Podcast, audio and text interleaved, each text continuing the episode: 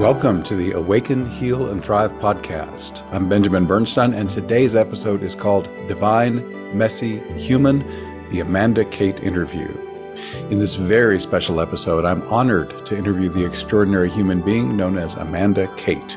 She's the author of the wonderful book called Divine, Messy, Human A Spiritual Guide to Prioritizing Internal Truth over External Influence. She's also a kinesiologist, mentor, archetypal life coach, mother, and much more. I'll tell you more about what Amanda and I will be talking about in just a moment, but first, this episode is sponsored by my book, the number one Amazon bestseller called Instant Divine Assistance, your complete guide to fast and easy spiritual awakening, healing, and more. Just go to Amazon and search for Instant Divine Assistance or click the link in the show notes. I publish both audio and video versions of Awaken, Heal, and Thrive, so take your pick. The video versions are on my YouTube channel called Benjamin Bernstein Podcasts. Be sure to subscribe to Awaken, Heal, and Thrive wherever you get it. And if you have not already, be sure to click the link in the show notes for a free chance to win a full year of my Awakening Plus online membership. That's a $189 value and I announce a new winner every month. In fact, I announce our February 2023 winner in this episode. Stay tuned for that. Highlights of today's fascinating 64 minute interview with Amanda include how insights gained from her agonizing decision to end a toxic marriage and realizing how much abuse she had suffered changed her self perception from fundamentally flawed to fundamentally human how kinesiology succeeded when Western medicine failed to cure serious physical and mental challenges, inspiring her to help others heal by becoming a kinesiologist herself. Moving past religious intermediaries to experience the God within you, the positive role of anger to expose boundary violations, especially for women, why it's so important to complete and release our stress responses, using emotional fluency to identify and befriend all your emotions, when to shift a challenging emotion and when to sit with it, how the truth has 144 sides, wholing, W H O L I N G, versus healing, how your troublesome wounded parts are actually trying to help you, Amanda's favorite technique to regain your calm center. It's so simple. The critical importance of being of service to rather than in service to. Why serving and loving ourselves empowers us to optimally serve and love others. Understanding self love is a skill that can be strengthened and how it can be gritty, hard, and firm in setting and enforcing boundaries. Why your comfort zone is better understood as your known zone how to stay alert to the many ways your internal guidance can nudge you onto the best path, and how shadow work can help you embody the light that you really are. This conversation with Amanda Kate is loaded with life transforming insights. Let's dive in.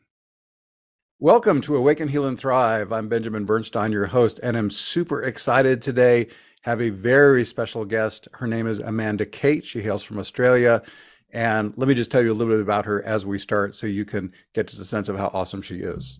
She is the author of the book called Divine, Messy, Human, a spiritual guide to prioritizing internal truth over external influence. We'll definitely talk about that. She is a kinesiologist, a mentor, an archetypal life coach, a mother, and much more. She describes herself as a recovering people pleaser and self flagellator. She walks the path straddling the divine and messy daily, always growing, developing, and learning new ways of being to hopefully one day leave the earth better than she found it. She helps people regain their vitality, smashing through their internal glass ceiling and limitations to find new levels of health, vitality, and abundance. She also works with business owners to increase their vibration and attract greater wealth and prosperity. She lives in Melbourne, Australia, with her twin flame, her children, his children, and a dog named Zeus. so, welcome, Amanda. Thanks for being here. Oh, thank you so much for having me. I'm really excited to be here. Yeah. And just to let people know how I found you, uh, we're both uh, subscribers to a service called Podmatch, which links up podcast hosts and podcast guests. And I got solicited by a lot of people when I first signed on. Probably 20 people. Oh, have me on your podcast. I looked through. I said, this one looks the juiciest and most amazing. So, oh, thank um, you. I picked her out of a, a select group um, so for starters, um, why don't you just give us a condensed version of a little bit of your own journey because you went through so much difficulty to get to the conscious space you're in, and I'm sure a lot of mm-hmm. people could relate to your story. And and of course, as a woman, you've got your own unique experience, but I'm telling you mm-hmm. guys, you're going to find things to relate to here as well. if you don't mind sharing just a little bit about your journey. Of course. Absolutely. I don't think anyone comes into the healing arts or coaching or any of those kind of uh, career paths, shall we call them, without some kind of adversity and traumatic events. So I think to start with, that's always something to understand about most people who enter these spaces is that they've gone through stuff. That's how they do the work that they do in the way that they do it. Um, so, you know, my childhood was pretty amazing. I you know, was white, Church of England, raised middle class, loving parents. Mum stayed home, dad went out to work, like very traditional family. And I don't think I realized until a bit later how some of that stuff affected me the strictness, the guilt, shame, and blame aspect of the religious undertones, um, the sometimes hypocrisy of, you know, you go into church and, you know, you're holier than thou and a devout Christian, and then you come out of church and there's racism and homophobia and all those other isms and obias that we have there. And then went through high school again, toed the line, got good grades, didn't veer outside my little acceptable realm of behavior. And that was the good girl. I didn't want to get in trouble. I was terrified of getting in trouble. Um, I hated being shouted at. I hated any kind of, you know, conflict being directed at me. It just scared the hell out of me. And so I walked this very narrow line and then went to university, ended up working for my dad for a bit, and then traveled to uh, the UK with my sister and met my now ex husband you know, married, two children, perfect life, so to speak, on the outside. And I was miserable. And I'm going, I've got, you know, this rich, successful husband. I've got these two beautiful children. I've got a nice big house. We've got international travel. But my soul was not happy. Not at all. And I ended up getting very, very sick. In um, 2011, we emigrated back to Australia because he was made redundant from his, uh, or the role was made redundant. And when we got back here, within about oh, 12, 18 months, I started getting chronic fatigue, which I didn't know was chronic fatigue at the time. And so I was filled with anxiety, which again, I didn't recognize as anxiety. I had chronic fatigue, which I didn't recognize as chronic fatigue. I just knew I wasn't coping. I just knew something wasn't right. And I was seeing all these doctors and they're doing the blood tests and everything's fine. You'll be fine. You're the healthiest sick person we know, almost implying how much of this is in your head. Um, and I think the thing that really got the alarm bells, you know, and red lights flashing was I went to a gynecologist because I'd been suffering for 13 days a month with my menstrual cycle, which, by the way, if anyone is, that's not normal, by the way. Go get it checked out. And the guy tried to hand me antidepressants. And I was like, hmm. And he said, well, you've done everything else. That's all we can do. And we can't give you a hysterectomy because you're too young.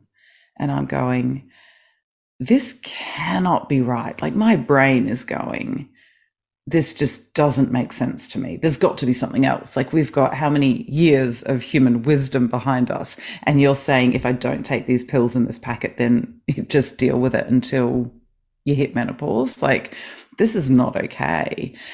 And again, all of these things that people were saying to me were like, oh, it's all in your head. And I'd been told that by my ex husband my whole life that this was in my head, that I was imagining the way he spoke to me, that I was imagining what was going on in our relationship, that it was all, you know, my fault and there was something wrong with me.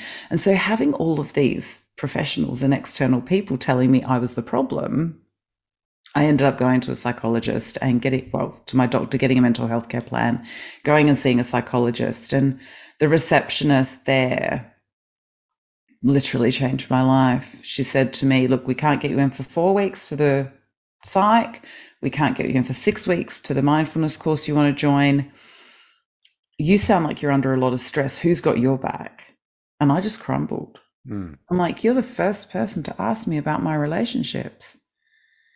And she said, How about you try a kinesiologist? And I'm like, What what's that? I've got no idea. Book me in. I need help. I'm broken. I need to be fixed to save my marriage. Get me in. And that was life changing for me. In that first session, she said, You have no idea how emotionally abused you are, do you? Mm. And it made sense with some major relationships in my life, but it, I didn't see it in my ex husband for four months. And it took me another four months after that to leave. But within six months of that session, I was studying kinesiology because I went, There is something to this, this mind body spirit connection. And that was the doorway, I guess, that I walked through all because of this earth angel on the other end of a phone going, have you thought about kinesiology? Mm. And it was like, whoa. So, yeah. Wow. Thank you. That's so compelling. oh, I have to talk now? I just want to listen some more. I know I get on I get on it. cool. Let me just praise your book. Uh, remind us of the title again. Divine Messy Human, a spiritual guide to prioritizing internal truth over external influence. Yeah, and that is on Amazon and it's in Kindle Unlimited, mm-hmm. so anyone there can yes. read it as part of the membership. Yeah. Um, and I've read a lot of spiritual books, folks, and I was really impressed with Amanda's. Um, at least now, again, I didn't quite read to the end; I didn't quite have time. But um, my sense, and tell me if I'm wrong, is that your focus is very much psychological your mm-hmm. focus on is very much what can you do in your daily life? How can you think mm-hmm. differently, act differently, perceive differently to have a more harmonious life? Mm-hmm. And all that, of course, feeds into deeper spiritual awakening.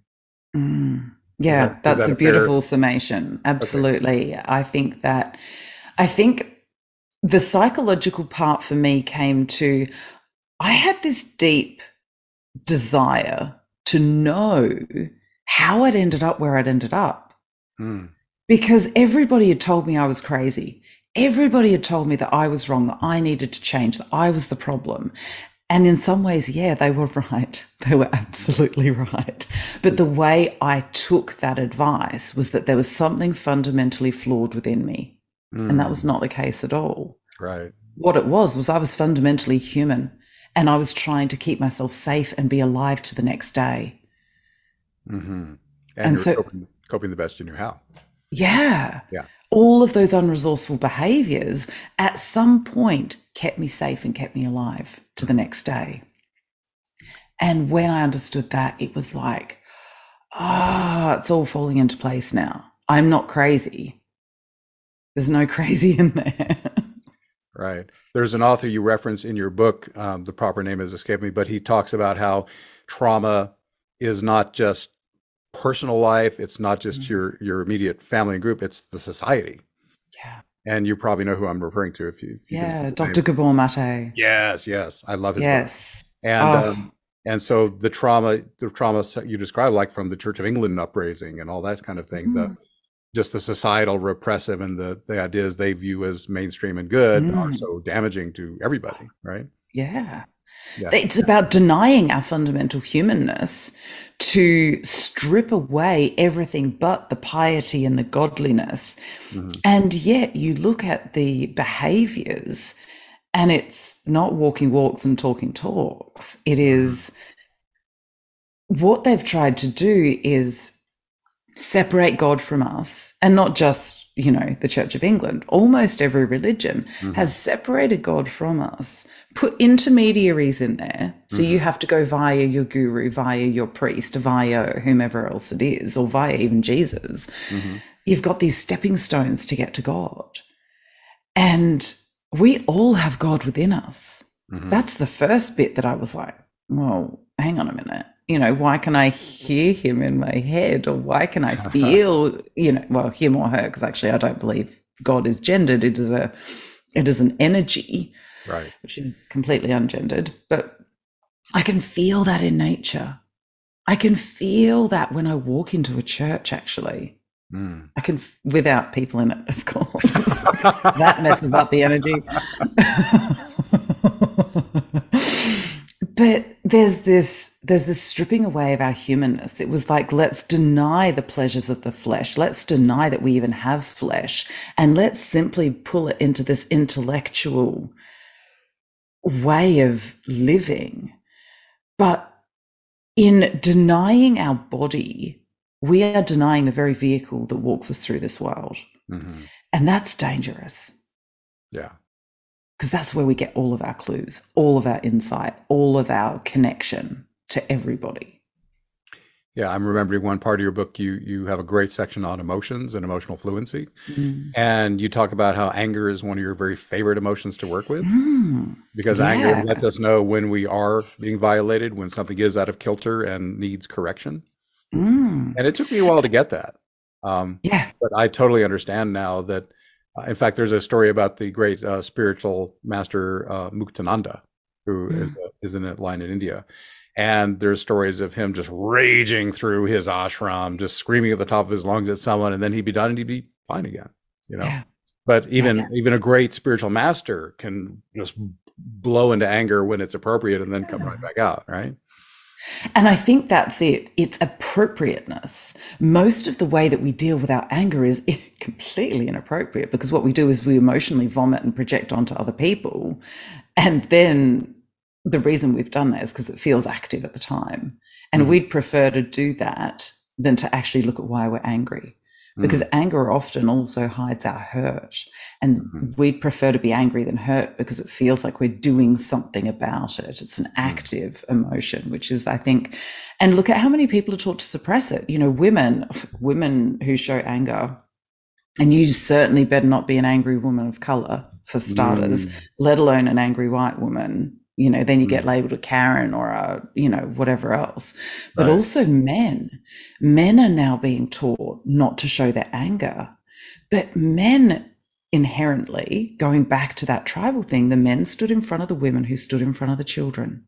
That's how we got the tribe to live to the next day. Mhm. And and that anger was necessary.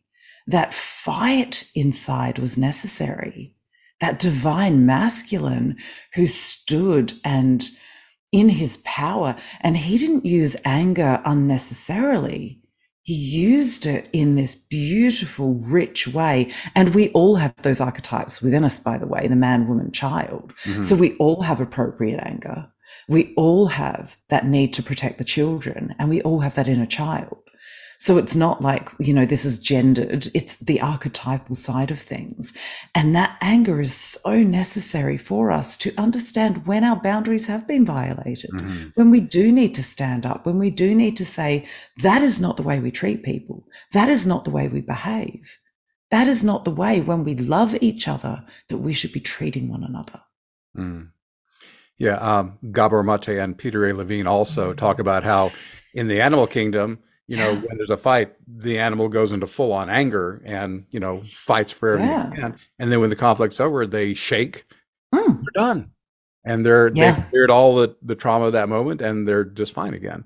But we humans rarely do that, right? We Well, we don't finish our stress responses. We store them in our bodies and then we wonder why we're so sick and unhealthy and unwell and Mhm. spiritually disconnected and emotionally stunted because we're not finishing those stress responses. We're interrupting them. You know, don't show your anger, pull up your bootstraps, soldier on, get on with it, brush yourself off. Wasn't that bad? Don't be a Mm. girl. You know, whatever it is, all of those things. And so we are taught to interrupt our stress cycle, pull it back in, and just shove it down somewhere. hmm And that energy gets stored and it comes out somewhere later on. And that forms the basis of all our shadow work, and All that stuff we haven't worked all the way through is, locked down there, right? And we got to find some way to clear it out. Mm, Um, 100%.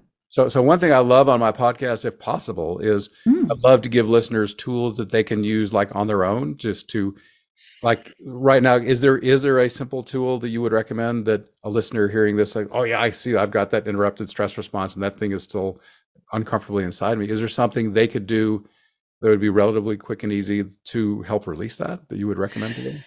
Absolutely. Do you know, my psychologist gave me this, you know, ages ago, so I don't know where she got it from either, but it's about acknowledging and validating your feelings. Okay, I'm feeling angry. Why am I feeling angry? Well, this is happening. Mm, That's a pretty good reason to feel angry. Mhm. Or, or maybe I'm a bit overreacting or whatever it is. But that emotion is there for a reason. That feeling, that sensation is there for a reason. So naming that sensation that's sitting in our body is really important because then we're acknowledging it. We're going, you exist, you are there. Mm-hmm. The same way that when I was getting brushed off by doctors and gynecologists and my ex husband and my mother and all of these different people who were brushing off the way that I felt, I wasn't being acknowledged, and that sucked. Mm-hmm. So think of that toddler who comes up and pulls on your skirt, Mum, Mum, Mum, Mum, Mum, and you look at them and you go, Yes, darling, and they go, Huh, and off they run because they've been acknowledged. Right. They exist. You are there. I am there. I've got my anchor. Now I'm safe to go off and play. Mm. Kind of the same with our emotions. They're like little toddlers. I just pay attention to me. I'm telling you something. Okay, darling, what are you telling me? What is your name and what are you telling me? So name it. Brene Brown has some amazing books about emotions to give you names. There are, I mean, I have a whole folder of emotion charts with different shades of emotions in them Mm. so that we can look at, you know, what shade of anger is it? Is it wrath, which to me is justified anger? I can still hold wrath against my abusers and hold love and forgiveness for them at the same time because I don't justify their actions. I don't condone their actions. So I can hold wrath for them. It Mhm. doesn't sit uncomfortably with me. Or is it rage where it's literally red rag to a bull? Or is it just irritation or frustration? There's Mm. all these different shades of emotion. So the more language we have and the more we can feel that sensation inside of us and go, okay, what does this feel like? What does this, what would I call this emotion if I had to give it a name? Mm. Because even just starting with a what could I call it? Mm. And then you acknowledge that it's there and you go, okay, so why is it there? What's been happening to me that this is sitting there? What's it trying to tell me? And as soon as we acknowledge and validate, often that emotion will shift or we can choose to shift out of it. And other times we might choose to stay in it, but we have a choice then because we've acknowledged it and validated it. Mm. So that emotion now isn't being fought against and suppressed and hidden away and denied and creating energetic blocks in the body. It's able to flow through us. And we can go, okay, what are you there for? What are you trying to tell me? Do I need to do something extra? Do I need to sit with you a little bit and just breathe with you? Do I need to, you know, ask it? Mm. What do you need? The same as you would with your toddler, you know, pulling on your sleeve. So I see you're addressing the anger as something other than yourself. Yeah, Yeah. of course. Yeah, Yeah, and- it's just and- a reaction. Right. And in your book, I remember you say, um, when dealing with uh, strong emotions, don't say, I am angry. In this case, I feel angry. Mm. Yeah. And so what that implies to me, are you familiar with internal family systems therapy? A little bit, little bit. This this resonates so strongly. I want to learn that. more about that. It's, it's so good. I would. It's, it's it's changed my life and how I work with my own clients. Um, Ah, but what they say is we have one self in many parts. So the one self would be what we might call the higher self, the parts that's always in mm-hmm. equanimity, flow, and harmony, right? And then even the healthiest, highest functioning humans have dozens of subpersonalities, Yeah. right? And and some of them are really high functioning and super helpful, and others are wounded and traumatized and shut off from the rest of us. And what they say is deal with each of those if you can get into self first, and then deal with that part and and mm-hmm. in address, you know, there, I won't get into all the technology they use to address and burden those parts, but I love their their their framework of I am not my subpersonalities, I am pure self, and if I stay conscious of that self, I can work more skillfully with any parts that are having a problem. Yeah. That? Because we recognize them as, you know, uh, because I, the work I do is very, very similar. We just don't call it that. right. Um, so the archetypal work I do, the kinesiology work, we work with subpersonalities and kinesiology as well. We just call Oh, it wow. different things. Um, but yeah, same kind of thing. It's like, who is the I that is observing this? Who is the Mhm. I that is feeling this? Who is who is the I? I mean, that is Right. one of the big spiritual questions. Yeah. Another way that you can do, if you can't by going, I'm feeling angry, even if that doesn't feel like it's giving you enough distance, if I turn around and go, Amanda's feeling angry, Mm, because I'm not Amanda, right. you know, if we want to get really existential and really out there, I'm not Amanda. That's just a name that I answer to because we kind of need names in this 3D reality. hmm But I'm not Amanda. It's something that helps identify me from the other unique souls out there. But what's the I? Who's the I that is noticing? And by saying Amanda's feeling angry, it gives us even more distance to go, okay. Mm. And then we can bring in those compassionate and empathic parts of ourselves, like that inner best friend, where we can embrace that. I understand you're feeling angry, darling. How can I help you? What do you Mm. need? Right. Mm. Yeah, it's a very IFS like approach. Uh, and Yeah. I actually read a book once that mentioned all the different approaches that work with parts of humans. Mm. This is like a multi hundred page book. They spend maybe half a page on IFS, right? Because there's so Yeah. many approaches that, that do this. yeah, it's it's brilliant because Yeah. it is. It's really pulling you back into the reality and truth of what is, Mm. Which is that we are not our emotions. The emotions are sensations we are feeling in our body that are guideposts. Do I want more of this? Do I want less of this? Mm. That's it. Yeah. Nice. Wow. I'm, I'm, I just have to say, I'm feeling such great energy right now. So I'm loving our conversation. Thank you. Oh, thank you. Thanks for holding such beautiful space. Oh, thank you. Um, let me see if I had another follow up from that. Is there a topic you would like to hit next, or should I hit you with a question? I am more than happy for you to direct. I trust you. Right. The uh, early in the book, you say the truth has 144 sides, yeah. and I'm guessing that caught someone's attention just now. Can you elaborate on what you mean by that? I actually heard that quote in um, Eileen McCusick's work, who does biofield tuning, and she heard it in one of these. Uh, I think it was Johan Boswinkel's videos. Hmm. But to me, as soon as I heard that, I was like, "Whoa, okay, that makes a lot of sense." Because if we put the truth in the middle, and you imagine 144 people standing at different aspects around it Mhm. in a, I guess, a spherical type sub or spherical way, Mhm. everybody is going to see that truth from a different side and a different angle. Oh, nice. And the way that I think about it best in my life is I truly believe in my heart of hearts that my ex husband has narcissistic personality disorder. hmm And he truly 100% believes that I am mentally disturbed, that there is something severely wrong with me because he is perfect. And so therefore the problem has to be me. And I have mental health issues. hmm Now, when we put, say, our marriage in the center as truth, and we look at where both of us are standing, neither of us are wrong. Mm. It's the truth that we see from our perspective of standing around the truth. Right. And everybody who stood around our marriage also sees the truth from different perspectives. Some are closer to his side, some are closer to mine, some are underneath, some are at the top. But it's all their truth. hmm And so this is where that subjective my truth comes from because we can see that truth from this side.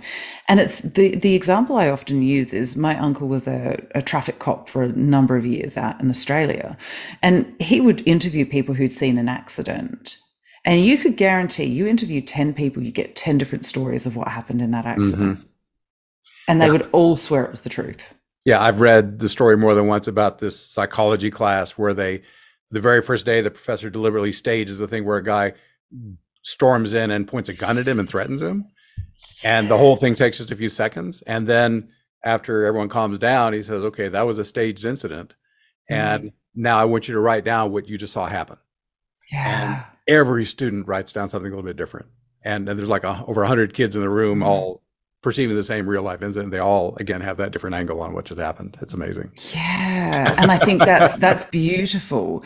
And I think I've read that same instance actually in some books. So mind you, we've a- probably read a lot of the same books. So. I, I suspect we have. We, we seem to have covered similar ground in our in our journeys in some ways. Yeah, but I find that fascinating. And apparently, the reason, I mean, obviously 144 is one of those sacred numbers, Yeah. But they'd also done some studies around the, the number of 150, which is called Dunbar's number, which is the number of people in like Old English villages.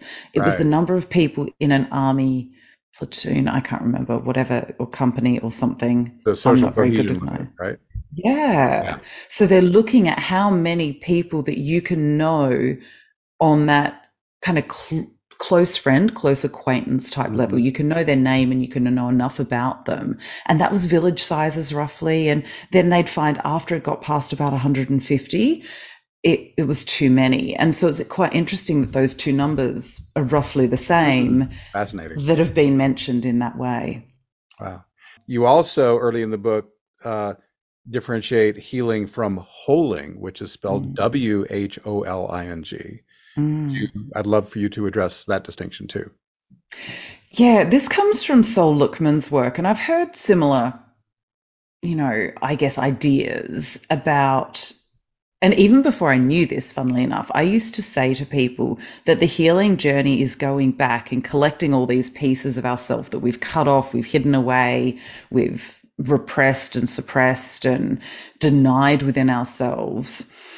And, you know, bringing them back into the fold and learning how to love them. And so when I read that passage, and I've, I've quoted it in my book from Sol Luckman about wholing, it was like, oh, that's the perfect word for it. That's what I've been trying to explain mm. to my clients is this idea that we are going back and we are picking up these things that we were ashamed of or that we've denied and we're looking at them. And it's that idea of learning to love those pieces because they have tried to keep us safe. They have tried to protect us. They have tried to help us in the best way that they knew how at the time. Mm-hmm. And at some point in our history, they worked. And at other points, we may have outgrown them, but we still go back to them because of that conditioning, because of that, you know, I guess, memory, muscle memory, cellular memory that we've got. And if we can look at them and go, yes, you're unresourceful. I don't need you anymore, but I love you for what you've done. Mm. And it's like then that that part, to call it something, doesn't need to fight against us anymore. And when it rears its head, you can go, Oh, you again. I've seen you and I understand you and I love you and you're just trying to keep me safe. Mm-hmm. And also, I'm an adult now. I'm mm-hmm. a grown up. I have a different way of dealing with this. So I appreciate that. But Mm. It's a beautiful way to turn the volume down. You know, I mean, I have this voice all the time. Who are you to go and do that? Who are you to do that? Mm-hmm. I know where those voices come from. Right. But I can hear them and go, I understand you're just trying to keep me safe. Right. But I'm going to keep me safe. I'm the adult here. Mm-hmm. Mm. In fact, you go into in your book that I'll, I'll just quote your book for a minute. Mm. You say, Our brains do not distinguish between fact and fiction. They respond to the messages they hear either from external or internal voices. This is why we need to raise our consciousness to become aware of what our internal voice is saying and where we are sending our energy. Thought energy lasts once we put it out into the world. And then a bit later, you say a spell is something mm. set three times with intent. Yeah. And to me, that that's so powerful. Um, I I told the story earlier on another podcast episode, but uh, I work a lot with ayahuasca, Mm, fantastic. Teacher. And uh, and there was one ceremony where she was showing me every time a thought came into my mind, I would see a little protoplasmic thought form wriggling out of my forehead into the physical space. Amazing. And she was showing every thought creates a thought form. And these guys, all these guys want to do is make physically real what that thought is. Mm, she said if you had yeah. spoken it, it would have been a hundred times more powerful. Yeah. And so she Absolutely. gave me a very you know dramatic you know demonstration of how powerful thought and and speech is. That, that is so cool. magical. Yeah. what a beautiful gift. Yeah, it was amazing. Um, mm. So I guess you have to be awake enough to even realize what the internal voice is and what it's saying, right? So, and sometimes the internal voice isn't speaking in words, it's speaking, you know, as you just described there, that's metaphor, that's symbology. Mm. We don't always get words. I mean, we get sensations in our body. That is still oh. our body speaking a language to us. Sure. We get feelings, which are the result of those sensations, which, you know, again, is it thought? Is it feeling? Is it behavior? What, I mean, the behavior is, is directed by the thoughts and feelings, but what actually comes first, chicken or egg?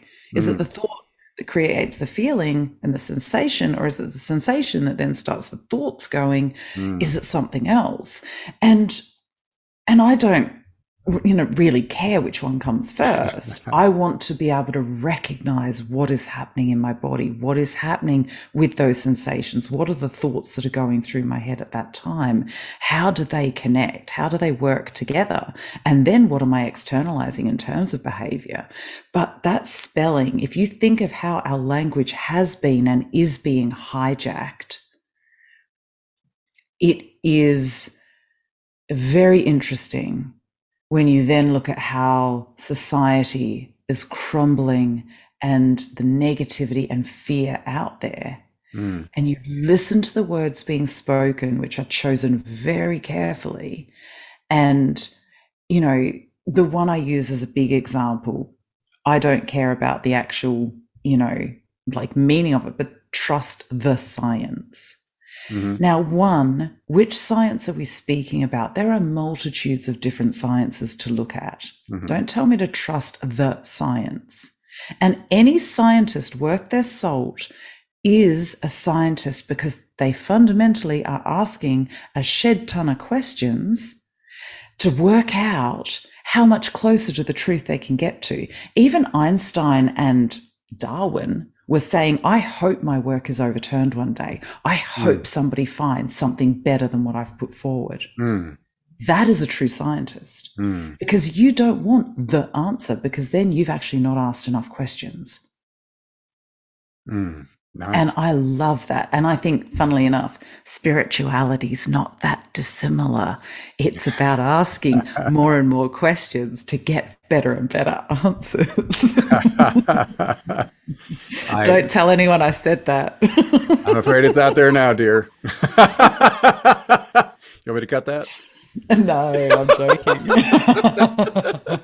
it's In just fact, because those camps think they're so far apart and they're so not. right. In fact, in my own book, uh, Instant Divine Assistance, you know, I give these uh, invocation technologies to call in awakening and healing and such. But in the book, I say, you know, if you find something that works better than this, mm. let me know so I can start teaching it, incorporating it, and and drop this stuff like a hot potato if you find anything mm. that's better. You know, yeah. So I guess that's a little bit of that same spirit of, you know, use the best tool you got right now, but always stay open to better tools. Right? Yeah. Because the analogy I use yeah, is about uh, think of your big hardware store. Mm-hmm. You know, some people will drive past and oh, that's not for me. Some people will drive past and not even see it. Mm-hmm. Some people will go, oh, in Australia they have sausage sizzles out the front. So you know, some people will drive into the car park and buy their sausage. Okay. And off they go, and that's as far as they'll go in. I know, for example, in that hardware store, I can buy everything I need mm-hmm. to build a big mansion, a big house, whatever I want. I can build it from that. I just don't know how to use all the tools, but I know they're in there. Mm-hmm. So I want to learn them. I want to find them. I want to discover them. Some people will be happy in the gardening section or the painting section. Mm-hmm. And the way I got to this was the fact that my son, when he was little, would go and get his Fisher Price toolkit to come and help me with my adult jobs. Mm. So when I see people acting unresourcefully, I see them in that little overalls and t-shirt he were wearing, going and getting their Fisher Price toolkit to deal with the adult jobs. Right.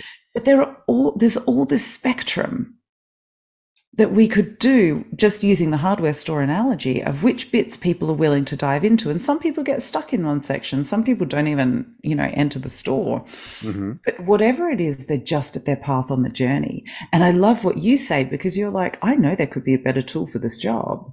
Mm-hmm. So help me find it. Teach me what it is because I'm open to learning. And that is that scientist. That is that true spiritual person. Because let's face it, a lot of our tools are relatively scientific. We're looking at what are those sensations? What are we going to add to it or remove from it to be able to change that sensation? Mm. That's like, you know, adding acids and bases together to get a different solution or whatever. you know, right. it's not that dis- it's not that different. So I love what you say there. And it shows that humbleness, that lack of ego. I don't know everything. I'm human. Teach me. I'm willing to learn yeah, I've had enough areas where in my earlier arrogance as a younger person, I thought I had the one true way, and oh no, I just found something better. So I, I now believe there's always something better. In fact, one of my mottos is it always gets better than this. and you know but a level of consciousness can't go beyond itself or conceive beyond itself but once you get to that next level then a whole new realm of possibility opens Yeah. i just 100%. love saying i love saying to people you can't even imagine how good it can get now along those lines um, Mm. so mm, a premise tell me if this is an assumption i can draw from what you've been saying is the more awake or conscious you stay the more skillfully you can do all this work you're describing right I believe so, yes. And also, I know that the more I know, the less I know, and the more I want to know. Exactly. So there's always greater awakenings available, right? So Yeah. I'm just curious. Um, so in other words, like working with emotions, for example, you have to have some sense of self, Yeah. the part of you beyond all that emotional turmoil, in order to be able to work with it constantly. If you're all covered up in the emotion, then there's no hope until you get clear of it, right? Hmm. Which is where we need that external scaffolding. So this, the tools that Right. you were talking about about giving your clients is I call that internal scaffolding. That's the bit that holds us up internally. That's the bit that supports our internal world that we can do on our own without any external help. And that's my question. What Yes. what strategy do you recommend to people to get their center back, to get more conscious, to get more awake when they are in a bit of a muddy mess? What is there like mm-hmm. one simple thing you recommend that people do to get that that clarity back? Stop and breathe is usually the first thing I suggest. Okay. If we stop and do four big, deep breaths, we physiologically move our body from sympathetic response to parasympathetic response. So Mhm. from fight, flight, freeze, fragmentation, and fawning hmm into rest, repair, and digest. We come back into presence. Right. And that is the first step I give every single person to stop and breathe. Mm. And when you're here, then we can start working on what we actually do. Nice. Now I think it Mhm. was a uh, maybe it was Gabor Mate who talked about whether you focus more on the inner out breath makes a difference in how the breath affects you. Are you do you take it to that level, or is it just just breathing alone is enough? We work, um, so the in breath is the feminine breath, hmm the parasympathetic breath. The out breath is the masculine breath, the sympathetic breath. And when you're holding the breath, it is balancing the two. Okay. And so, yes, with certain corrections, we will use the strengthening breath. Mhm. So we will ask the body, you know, we'll get people to breathe in, it holds strong. We get people to breathe out, it holds strong, depending on what they need. And then Mm. you work with the breath to be Okay. able to strengthen it. Sometimes we do need more of the feminine coming in, again, archetypally. Sometimes we need more of that masculine, the yang energy. So which one do we use? Mm, thank you. Mm. Yeah, and again, if if if you're in crisis, probably it's enough just to breathe, right? Oh, not worrying about and that's- beyond that, right? And that's one of the things that I always say, you know, as a kinesiologist, my job is to diffuse stress. That's mm-hmm. what we do. Yeah. We diffuse stress from the body. Stress is usually one of three types it's physical, emotional, or chemical, Okay. which creates then electrical stress. So the electrical signals aren't working the way that they should. But it comes down to those three types of stress. My job is to diffuse stress. Mm, If I'm going, concentrate on your in breath, people will go out later and they'll be like, which breath was it? Was it in or was it out? Oh my God, what? Wow. I've forgotten. Oh my God. you know, there's no loss. I'm not. I'm not here to create stress. And so again, even and I didn't know this is called habit stacking, by the way, but I always try and get people to do their home reinforcement stuff. Mhm. You know, have your coffee, smell it, taste it, breathe it, turn your phone off, enjoy just that coffee right then in that moment. You know, go outside for your break and get your face in the air you know, turn the kettle on if you want to make yourself a cup of tea or whatever, and then just open a window and breathe air or go outside and feel that air on your face. Sort of do things while you're doing other things in your day. Don't add things to your day because the reason that you're feeling stressed is you've got so many things in your day Mhm. that we don't want to add more. We don't want to make it. Oh shit, I forgot to say that affirmation five times this morning. So now I've got to do it 10 times at lunchtime or 15 times this evening. It gets too much. So again, yes, I do believe that we need to use the in and the out breath consciously. Mhm. However, I don't want to give those added instructions to people because it's just increasing their stress because they may not remember. Yeah, and it sounds like you've worked with a lot of clients and you've seen over enough time what works for folks and what doesn't, right? Mm. Yeah. In terms of what my role is, I guess, because as they get, you know, as you know, as we get more aware of what's going on in our body, we become more aware of what's the appropriate tool. What is the appropriate breath? Sometimes I struggle getting air into my body. So then I have to really concentrate on that in breath. Mm. and then I've almost got to it out to Right. try and clear whatever is feeling blocked on the in breath. And so I personally go, okay, that's the one I need to concentrate on. Mhm. Other times, especially with clients, funnily enough, when we're struggling to get them to release, I notice that I can get the air in, but I struggle to get it out. So again, Mm.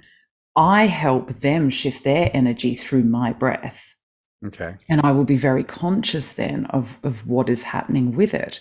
But I think when we're starting, it's really good to distill and simplify as much as possible because people are coming to us because they're feeling traumatized. And by traumatized, I mean they are not feeling nourished and nurtured in life. They Right. are not feeling like they are stress free and vital and vibrant and healthy and kicking goals and all of that. They're feeling stuck. They're usually Mhm. feeling like they need that extra bit of guidance. And that's what I consider the external scaffolding of those professionals that we work with to help shore us up from that external perspective. Mm. And the external people help build our internal scaffolding so that we can do more and more on our own. And also, I still go to people for guidance because, you know, I'm still a work in progress. Aren't we all? Hell yeah. Thank you.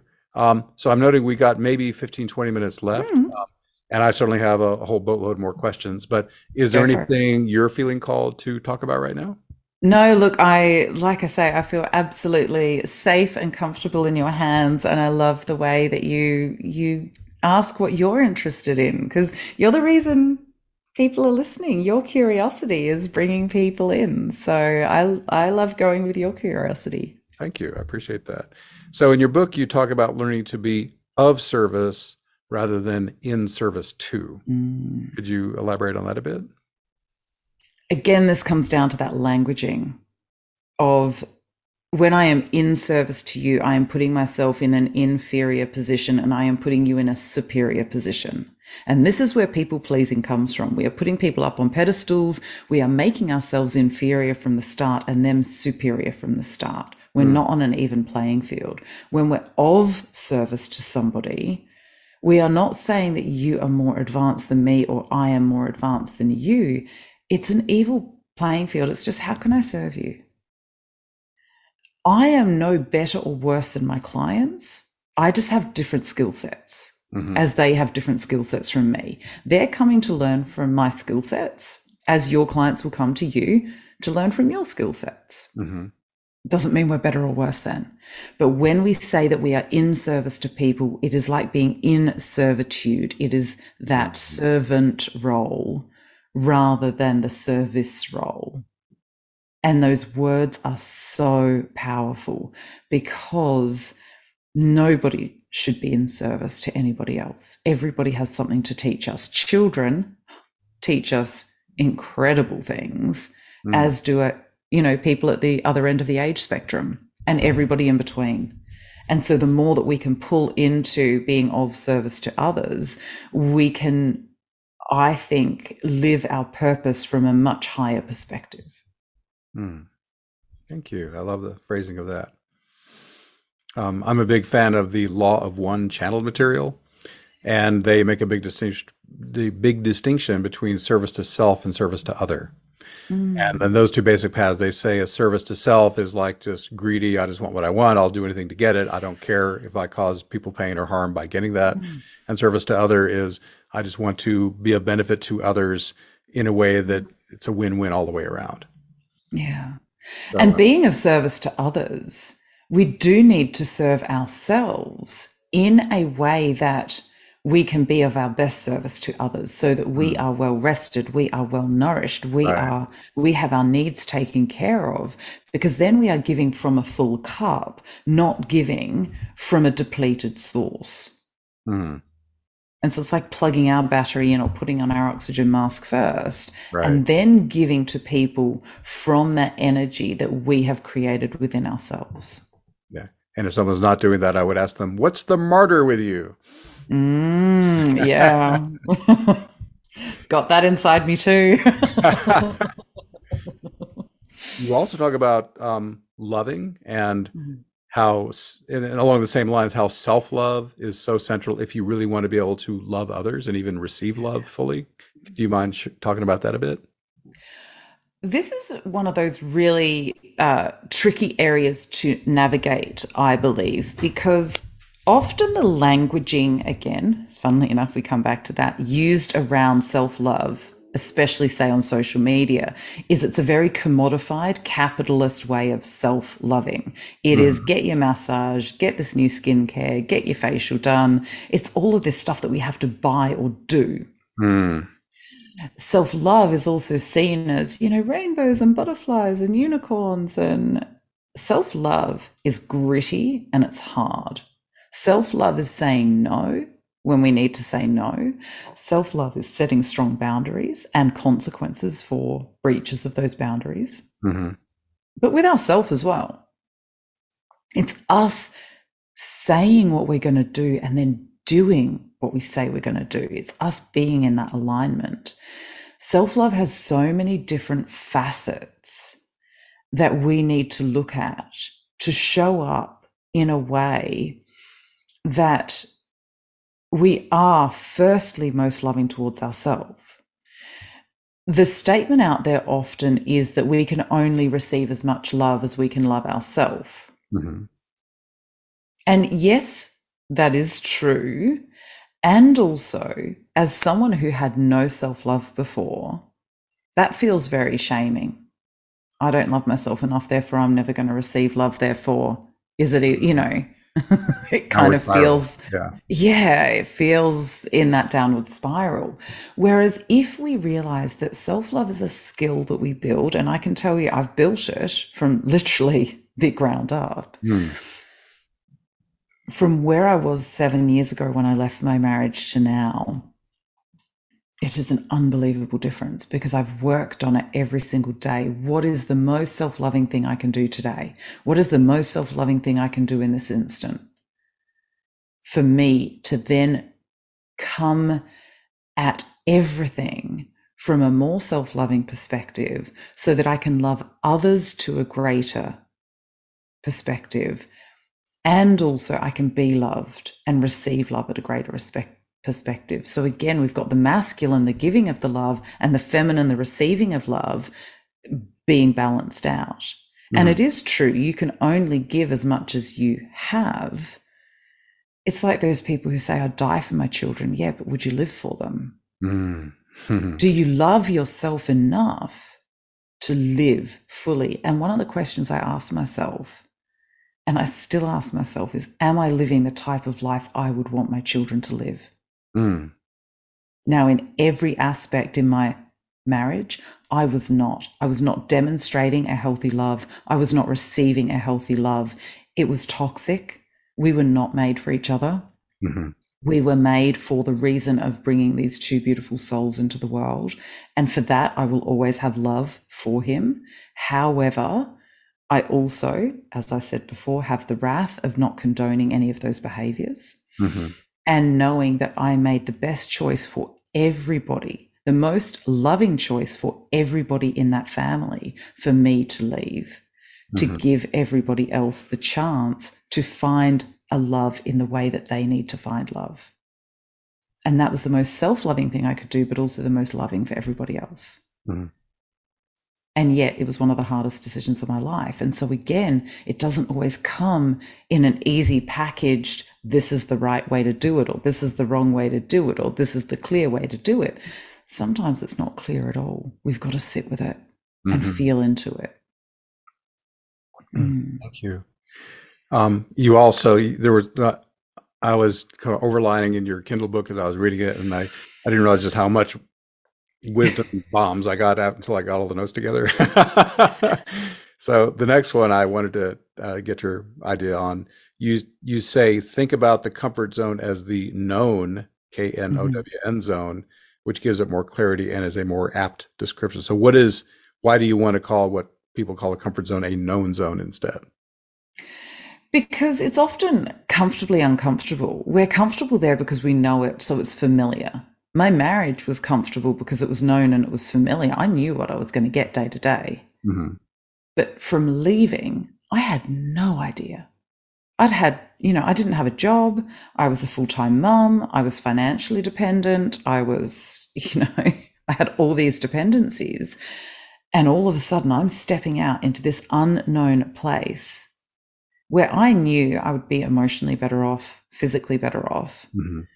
But I had no idea about some of those more fundamental issues of, you know, financial security or safety or any of those things. Mm-hmm. And my known zone was quite frankly killing me. I was getting sicker and sicker and sicker. Mm-hmm. Yeah. And and so we often stay in these uncomfortable places because they are familiar and we know them. It's not always comfortable. And that's the bit that I think has been mislabeled because we go, oh no, but I'm comfortable where I am. You know, that's why we don't change the job or we don't leave the relationship or we don't make those decisions to move to a different city or cut people out of our lives if we have to. Oh, we'll keep them there because I've known them for 30 years and okay, you know, they treat me like crap, but you know, we've known them for 30 years. Mm-hmm. Well, hang on, if they constantly violate your boundaries, maybe that is something you need to do. And it is uncomfortable. But stepping into that discomfort, stepping into the unknown is where we find our growth. It is where we find our purpose. It is where we find something different. Yeah, I can I can think of a couple of personal examples. I remember when I was in my early 40s and I had been working for this uh, food service company in Oklahoma for 15 years and had a very strong salary benefits company job. And every year I felt like I was dying a little more inside because I'm supposed to be a singer songwriter, right? And finally made the decision to leave, and they they lured me for another year and a half with you know reasons to stay a little longer. But finally, when I did move into this completely unknown territory, it turns out to have led to the best things ever. And I remember my first plant spirit ceremony, just being terrified because I hadn't done much drugs or anything. I'm, mm. I'm deliberately coming in here and I'm going to go into this wild psychedelic space I know nothing about, and I'm terrified, and and yet I'm going to go into this unknown zone anyway. And I can yeah. vouch for what you're saying, which is it's when I've faced the fear and and been courageous enough to take these what seemed like huge steps at the time that opened up the most amazing stuff ever. And yeah. one of my favorite mottos is a level of consciousness cannot comprehend a level beyond itself. And mm. I don't know if I said this before we started recording or after, but we have no idea how amazing it can get. Yeah. If we're willing to leave the place we're in to go to something, yes, unknown, but potentially just incredible. Mm. Yeah. And for what it's worth, my experience, when you're willing to face the traumas, do the shadow work, when you're willing to take the bold step where your intuition is leading you, it always leads to a great place. Yeah. Absolutely. And interesting, you know, I know you've mentioned shadow work a couple of times. A really important part of shadow work that that I've done, which I haven't seen a lot of different people do, is also not just of owning and integrating the shadows, but looking for and accepting the light within ourselves. Hmm. Because mm. I could own my shadows. I knew what a shitful human being I was. I'd been told for years. So all of the crappy things about me, I was quite comfortable with. Mm-hmm. But I tell you what, learning to own that light, mm. that was confronting and that was hard because I hadn't been told that I was beautiful and light and vibrant and mm all of those gorgeous things that I could see so readily and so easily in other people. Mm-hmm. I could not see. It took ages of deep inner work for me to be able to see and own it within myself. And so I think we also need to remember to balance that shadow work of, of owning those shadows with also learning to delve within and find our light, dust off those lights that we're hiding. Mm-hmm. Within ourselves and learning to own them and integrate them as well. Yeah.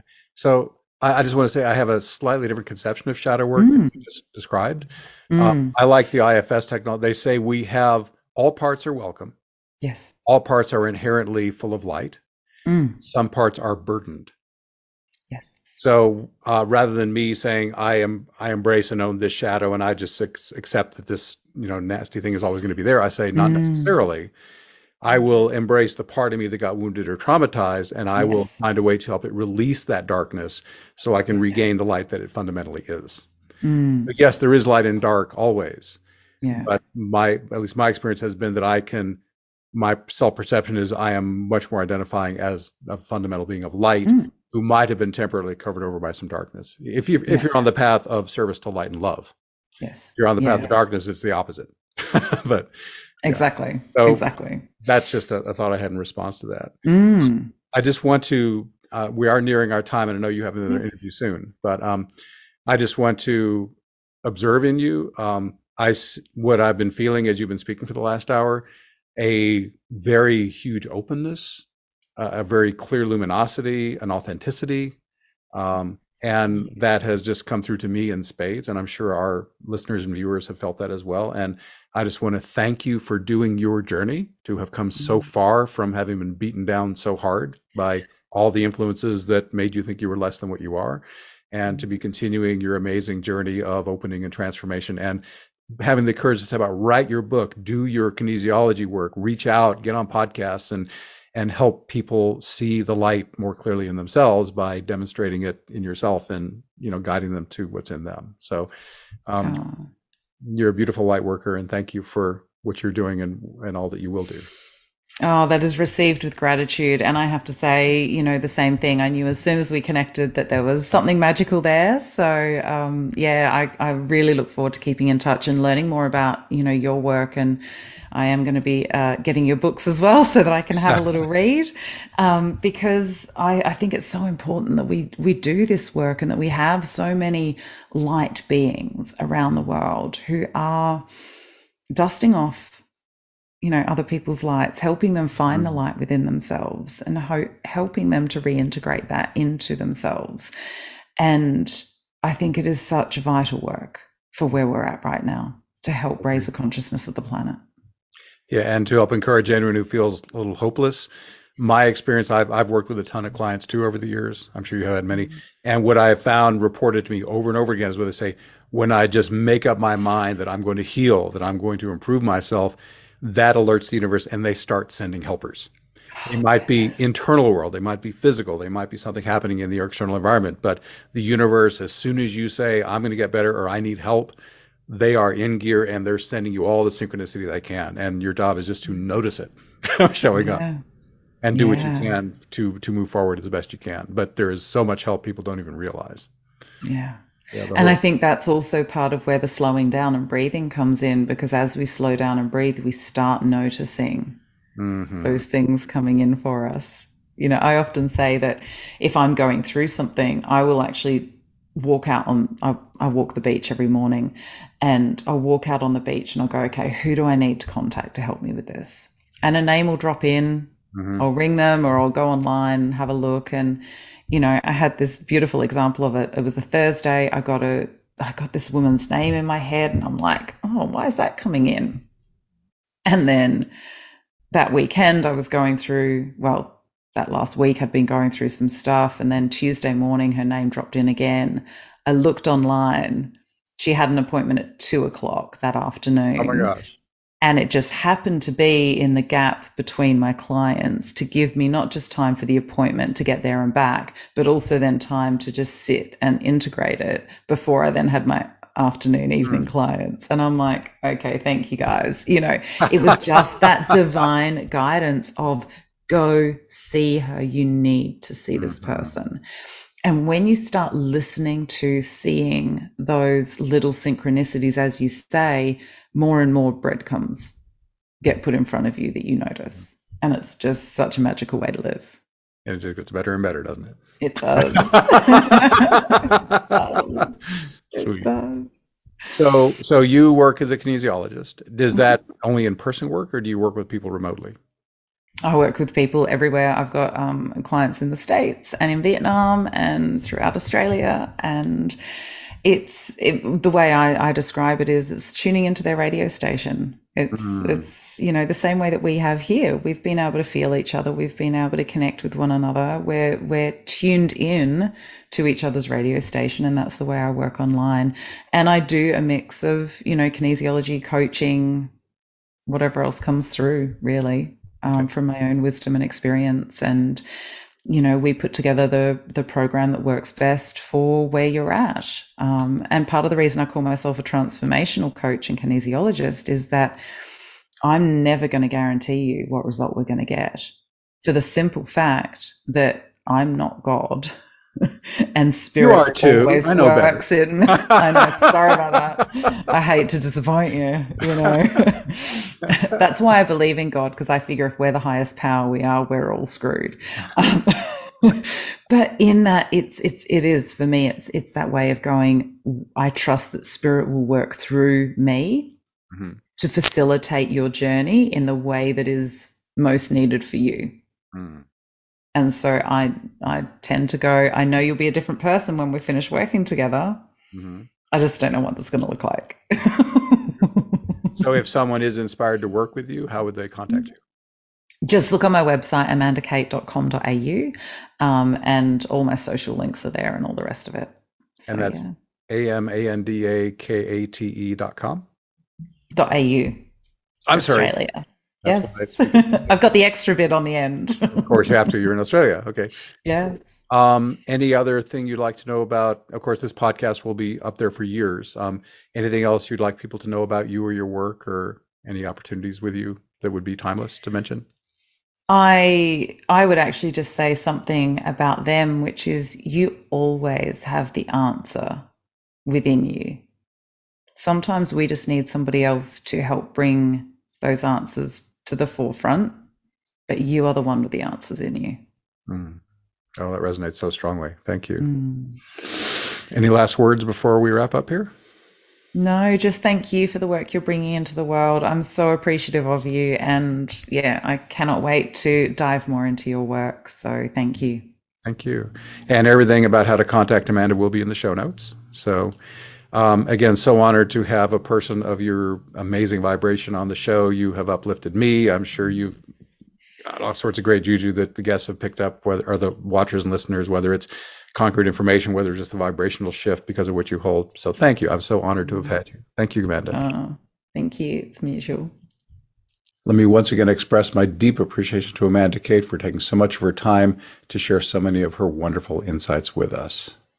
Earlier, I mentioned my Amazon number one best-selling book, Instant Divine Assistance, Your Complete Guide to Fast and Easy Spiritual Awakening, Healing, and More.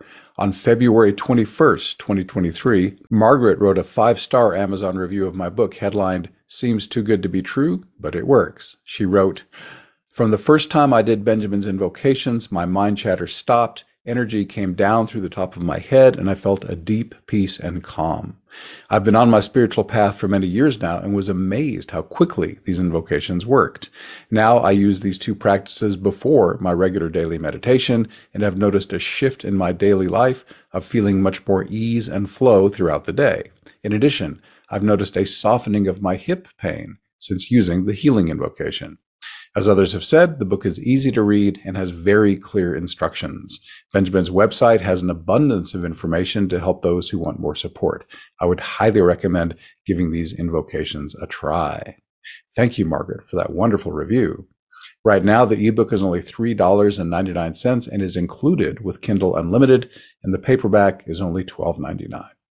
Also, Awakening Plus events support your individual healing and awakening as well as global spiritual awakening. Not a member yet? Join one of our free events. Two calls are open to the public each month. Experience how Awakening Plus can accelerate your personal evolution. Learn more at awakeningplus.com. That's awakening, P-L-U-S dot com.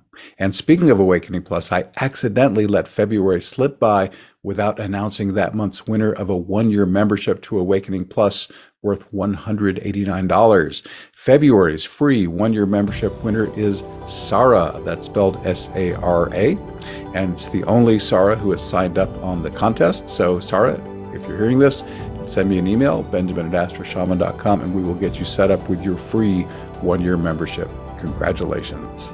And to everybody, thank you for being here. Once again, I'm Benjamin Bernstein, and we are wrapping up. Please leave me a five star rating, review, or comment wherever you're getting this episode so that others can also awaken, heal, and thrive. And be sure to click the link in the show notes for a chance to win one free year of my Awakening Plus online membership. Thanks again for spending this time with me. I wish you infinite blessings.